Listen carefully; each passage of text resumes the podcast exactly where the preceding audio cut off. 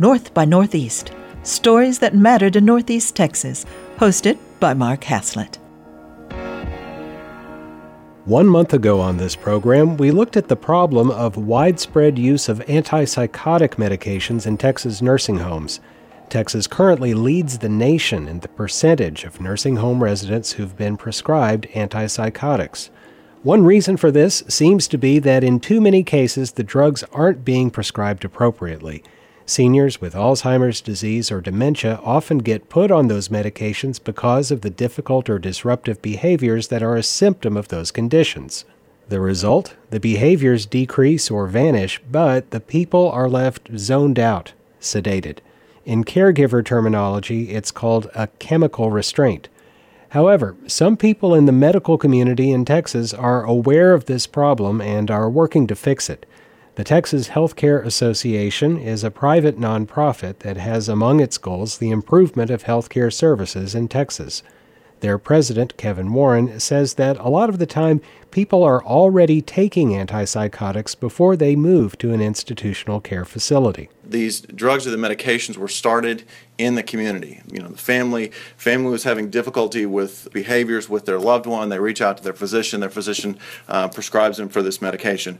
And so, the, the reason that you're seeing this effort and this push on the national level and the state level to reduce them is is that further research and everything has indicated that it doesn't help with those behaviors like they once believed. And so, often, in the residents are admitted to the facility on the medication so then there is a process by which you have to do what's referred to as gradual dose reduction.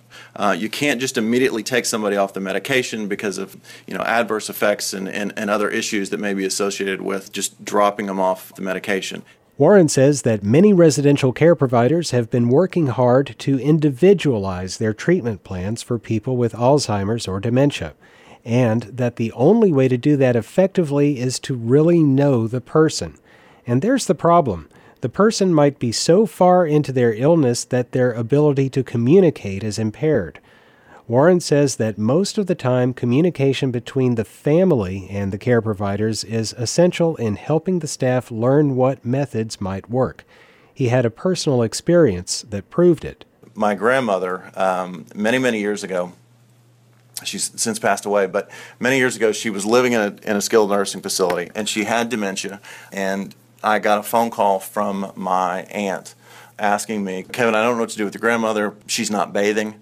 She's resisting care. It's being very difficult. And, and how do I help the facility? And so, what I explained to my aunt was I said, you know, grandmother used to work in a library. And so, if the facility has a library or has a room that, you know, with books that, you know, some of the residents, you know, go in to read, then go and sit down with grandmother and, and tell her that the facility needs her to assist them with reorganizing the books and looking to see, because of her experience, uh, and looking to see um, if, if everything is organized correctly. Make her a part of a, a greater part of the, uh, of the facility and giving her that sense of purpose that that may be what she's longing for.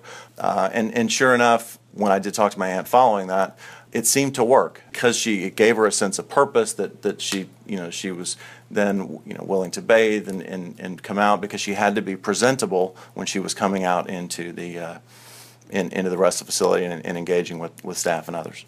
If you have a loved one in a nursing home, communicating with the staff and knowing what's going on is the best way to help everyone, both your loved one and their care providers. For KETR News, this is Mark Haslett.